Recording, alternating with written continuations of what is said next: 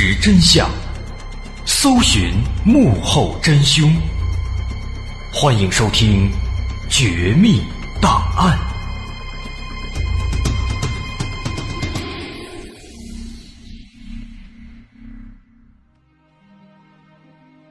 一九五四年，宁夏省的银川市号称是百湖之城，人称塞外江南。银川这是一个老都市了，是一块富饶的冲积平原，市郊渠道纵横，农业发达，因而呢，素有“塞上江南”之美誉。在广袤的银川平原上，不仅有许多咸水湖，还有很多淡水湖。跟那些毫无生气的咸水湖截然不同，所有的淡水湖都是生机盎然，长满了茂密的芦苇和菖蒲。有不少的鸟类和鱼类也都栖息在这些湿地当中。不过，大湖水深，小湖无数，在这些大大小小的湖泊当中，也是隐藏了无数的秘密，在当地人们口中都流传着很多有关这些湖泊的一些传说，充满了神秘的色彩。我们今天要说的怪事，就发生在。这些湖泊当中，一九五四年，在银川郊区四十里店乡的桂文村。这一天，村民王保国和其他村民一起在田地里干活。到了大概中午十二点钟，王保国突然感觉肚子不舒服，疼得直抽筋儿，全身冒冷汗，于是只能放下手里的活回家去休息。干活的田地离村子并不近，大概有六七里地。王保国忍着疼痛走了大概半个小时，才走了一半的路程，走到了一个大湖旁边。看到这个大湖，就说明走了一半了，距离村子大概还有三四里。眼前的这个湖呢，湖的面积非常广阔。据说能够停下几千艘大船，而且还跟黄河相连通。不过，大约早在二百年前，对这个大湖，村民们就有很多的传说，说湖里是有什么东西，不能随便靠近。尤其是这座大湖旁边的一个回民村落，对这个湖呢，更是非常的敬畏。他们不但自己不在里面打鱼。也不允许其他的汉族人在里面打鱼游玩。不过这些呢，毕竟都只是传说。当时已经到了一九五四年，新中国已经建国五年了，迷信玄幻的东西是不提倡也不允许的，所以早就没有人能够记得还有这么一个传说了。王保国在路过这个湖的时候，肚子是疼得厉害。只能是钻进湖边的草丛里面准备大便。就在大便的期间，他突然发现湖边的一棵参天大树上有一段很长很长的尾巴，就像是蛇的尾巴一样，就那么在树上垂落下来。一开始，王保国以为自己是太疼了，看花了眼，再加上肚子实在是疼得厉害，就也没多想。等过了一会儿，肚子稍微好转，他又一次不经意间在抬头时，发现树上还是有一条长长的尾巴。他在定睛仔细一看，发现这确实是一条跟蟒蛇一样的大尾巴。他大吃一惊，突然想到以前听村民们说过，说湖里有什么怪物，不要轻易靠近之类的。王保国想到这儿。吓了一身冷汗，壮着胆子又往树上瞅了一眼，这才看清了这个怪物的样貌。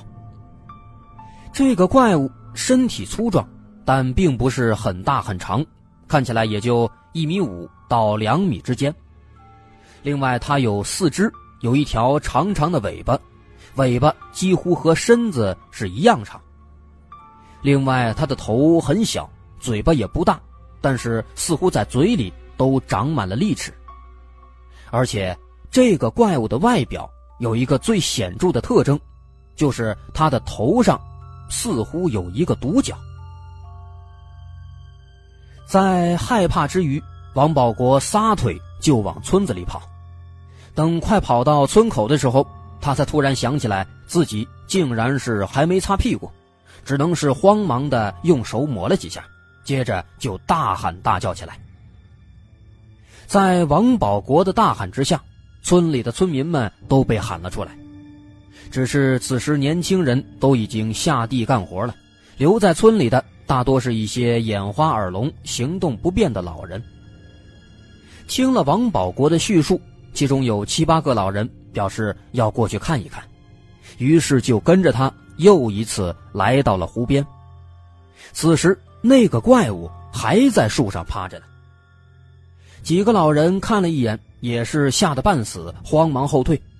其中还有夸张的，有一个人甚至还跪下来，连忙磕头说。哎呀，这是龙啊！快来拜呀！王保国此时开始意识到，这种事情必须告诉村长，于是他就狂奔到刚刚干活的田地里，告诉了村长和其他村民。村长听了也是非常惊讶，跟着说：“大伙儿都别干活了，一块儿来看看吧。”很快，一行人就来到了湖边。不过遗憾的是。他们来到湖边的时候，却什么都没有看见。刚刚留在这儿的几个老人说：“说那个怪物在树上待了一阵子，可能是因为发现了附近的人类，所以突然用后腿一蹬，砰的一声就跳进了水里，游了几下，就不见踪影了。”村长听了是半信半疑，问清楚情况之后，又向乡长汇报，乡长呢？又向县里汇报。果然，几天之后，银川市里就来人了。这些人都带着相机，个个都戴着眼镜，一看就是知识分子。果然，在一番介绍之后，村民们得知他们是自治区动植物研究所的人。这些人谨慎的看了一番现场，询问了目击村民之后，确认这起事件呢，应该不是王保国虚构的。因为有人证，那就是还有七八个目击者，而且呢也有物证，那就是那个怪物在树上等等其他地方也留下了一些证据。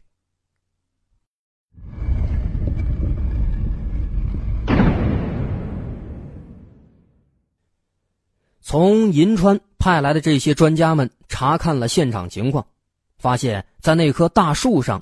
确实是有一些类似是利爪留下的痕迹，另外还有大量树枝也都被折断了，而且折断的方向也都是很不规则，看起来就像是被某些动物绕来绕去而折断的。另外，对于说看到的是一种什么生物，当时目击的老人们有一种说法，他们认为当时看到的这个生物呢。是古代的龙，因为这个生物它有四肢、有尾巴，皮肤比较粗糙，似乎长有鳞片，这些特征呢，跟传说中的中国龙是非常相似的。不过，对于这一点，王保国他们这些相对有些文化的年轻人却并不同意。王保国认为，这个怪物明显不是古代的中国龙。首先，怪物的身材和龙完全不像。传说中的龙身体都是修长的，但是这个怪物它身体却比较粗壮，除了尾巴之外，身子也并不长，很像是一头很壮的骆驼，根本就不像龙。其次，它的头和龙也不像。传说中的龙头是很大的，而且有两只脚，还长有龙须。而这个怪物，它的头非常小，和身子不成比例，龙须呢更是没有。至于说头上的角，这个怪物它有倒是有，但是只有一根角，这和传说中的龙是不一样的。最后呢，他认为传说中的中国龙动作应该都比较慢，比较优雅，但是这个怪物呢却是动作迅速。从树上跳进水里，再到消失不见，前后只有几秒钟，几乎也就是一眨眼的时间。这个行为呢，和传说中的龙也是不相符的。专家们搜集了各方线索，经过反复研究，也做出了自己的判断。他们分成了两派，提出了两种可能性。其中第一种认为这个怪物，它是一条鳄鱼。众所周知，鳄鱼都是生活在湖边和泥沼中，而银川附近湖泊泥沼众多，野生鱼类和动物又是非常多，这符合鳄鱼的生活环境。而且根据村民描述，怪物的四肢、利齿还有粗糙强壮的身体，和鳄鱼都是非常接近的。所以，有大部分专家都认为这个怪物就是一条鳄鱼。但是很快，问题就来了：宁夏自治区从民国有记载以来，从来都没有存在过鳄鱼的记录。而且，中国的鳄鱼基本都是扬子鳄，一般只生活在长江中下游，根本就不可能在银川出现。况且，如果银川真的有鳄鱼，那肯定不止这一条，可为什么这么多年来都没有人发现过呢？况且根据村民的描述，怪物的头是很小的，但是鳄鱼的头却是相对比较大的，这完全不符合鳄鱼的特点。那显然，鳄鱼就不太可能了。之后，第二种观点认为这是一种。巨型的蜥蜴。有少数专家认为，从村民们对怪物的描述来看，这应该是中国的巨蜥。首先，中国巨蜥体长最长的能达到两到三米，体重一般在四十到六十斤；尾部最长的能达到一百五十厘米，通常占大约身体长度的五分之三。这个特点。符合对怪物的身长，尤其是尾部长度的描述。其次，中国巨蜥的头部都不大，体重也比较笨重粗壮，四肢发达强壮，在脚上还长有利爪，这和村民描述的怪物的身材和头部特征也是基本一致的，也和树上留下的爪印相符合。再次。中国巨蜥以陆地生活为主，喜欢栖息在山区的溪流附近，或者沿海的河口、池塘、湖泊等地方。虽然它们身躯比较大，但是行动呢却很灵活，不仅善于在水里游泳，也能攀爬一些树木，这完全符合怪物爬树和灵活的跳进水中的描述。而且，中国巨蜥它们寿命都很长。一般能够活到一百五十岁，这也符合附近居民对湖中怪物的传说流传的时间，大概也就是一百到两百年，也说明这只巨蜥很可能在湖里已经生活了很久。那如此看来，这个巨蜥的说法似乎是比较靠谱的。但是很快，其他专家们仔细研究了一下，就发现，虽然。和中国巨蜥高度相似，但是仍然有些问题不好解释。中国的巨蜥都是喜欢温暖的动物，在北方的冬季是难以生存的，而且这种巨蜥只生活在中国的广西、云南、广东这么几个省，甚至在长江流域都没有看到过，更别说是黄河流域的宁夏了。宁夏的冬季又是十分寒冷。按常理来说，巨蜥是很难在这里存活的。另外，中国巨蜥的头部也跟鳄鱼一样，也是扁平的，而且绝对没有长角。但是村民们呢，又是一口咬定说，怪物头上的确有一个很长很大的角。那既不是鳄鱼，也不是巨蜥，这个研究就这么陷入了死胡同。专家们在村子里住了一个月，期间不断的坐船去湖上寻找怪物，但是根本就没有找到，无奈只能返回市里向上级汇报去了。不过有意思的是，专家们是失望而归，却有其他人对这些很感兴趣。在半个月之后，银川报社的两名记者来到村子里，两名记者采访了所有目击村民，并且也去湖上调查了很多次，甚至还制作了诱饵，试图引出怪物，结果也是没有丝毫作用，也是没有看到这个怪物的身影。随后，自治区的媒体甚至国家的媒体也都赶来了，前前后后来了十几批人。其实，如果这个事儿放在今天，这个村子肯定就发了，就跟那个孟兆国事件所在的村子一样，村里的老老少少都可以因此致富，卖快餐的、卖啤酒饮料的、床位出租的、开宾馆的，这些都能给村子里带来很可观的一笔收入。但是在当时，一九五四年毛主席时代，村子里不但是毫无收入。还需要无偿的给他们提供住处和口粮，还要协助他们调查，严重影响了村民种地劳作。这时间一长，感觉到吃亏的村民们也都不耐烦了，都责怪王保国惹了这么多事端出来。王保国自己想想，也的确是如此，他自己日子都还过不好呢，还得伺候这些前来调查采访的人。加之村民们对这件事情也都是越来越有意见，所以之后再有媒体来问他，他就说自己是看花眼了，其实什么都没看到。就这样，几个月之后，因为始终都没有发现怪物，媒体的人陆陆续续的就都撤走了。这里面其实有些记者已经写好了文章，但是上面以宣传封建迷信为理由。都没有让他们发表出去，这件事情呢，也就慢慢的淡了下来。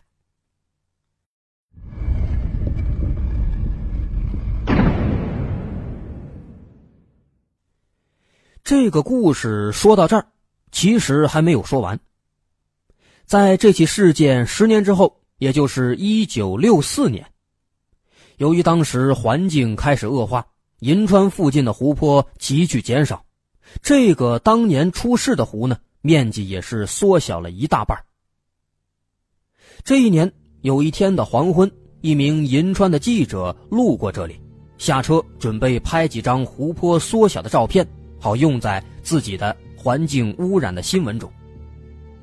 可是谁知道，他刚刚拿起相机，突然发现，在湖边的一个树桩上，似乎是有一个四条腿的大怪物。他仔细的看了看，发现这确实是一个长尾巴的四条腿的怪物。他顿时就想起了在十年前这个湖里曾经有过的那个怪物传说，于是，在惊喜之下，他拿起相机就要拍下来。不过可惜的是，当年的相机都是需要手动对焦的，这个记者因为比较激动，对焦没有对好。只拍下了一个模糊的身影，而且在闪光灯一闪之后，这个怪物似乎也是察觉到了什么，又砰的一声跳进了湖里，之后就游不见了。等到记者再次举起相机，想要再拍一张的时候，这个湖边已经是空无一物了。再后来，到了九十年代。又有学者对宁夏的这个事件进行了研究，这一次他们的研究结果和之前却是大不相同了，既不认为是鳄鱼，也不认为是巨蜥，这一次这些学者认为这个怪物有可能是六千五百万年前没有灭绝的鸭嘴龙。就外形来说，村民们看到的怪物和鸭嘴龙。基本是一致的。以在青岛发现的棘鼻青岛龙化石为例，棘鼻青岛龙它是鸭嘴龙的一种，它最大的特点就是有顶饰。这个顶饰是什么呢？就是村民们看到的那种独角。青岛发现的这个棘鼻青岛龙，它的这个顶饰呢，实际上就是在相当靠后的鼻骨上长着一条带棱的棒状的脊骨，这个脊骨看起来很像是独角兽的角，从两眼之间直直的向前伸出来。值得一提的是呢，这个脊骨它是中空的，跟鼻腔相连通。专家们推测，可能是用来存储空气的，以此延长它们潜水的时间。除了头上的这个独角之外，对于怪物外形的其他描述，也基本和那个棘鼻青岛龙是完全一致的。此外，它也是一种生活在湖泊和海边的恐龙。这么一看呢，这个怪物就很有可能是鸭嘴龙。但是说到这儿，有人就提出了质疑，说宁夏地区有恐龙化石发现过吗？其实说宁夏地区有恐龙，这也不是什么新闻了。早在一九三五年，古生物学家杨忠建在原宁夏境内就发现过恐龙化石，命名为宁夏喙龙。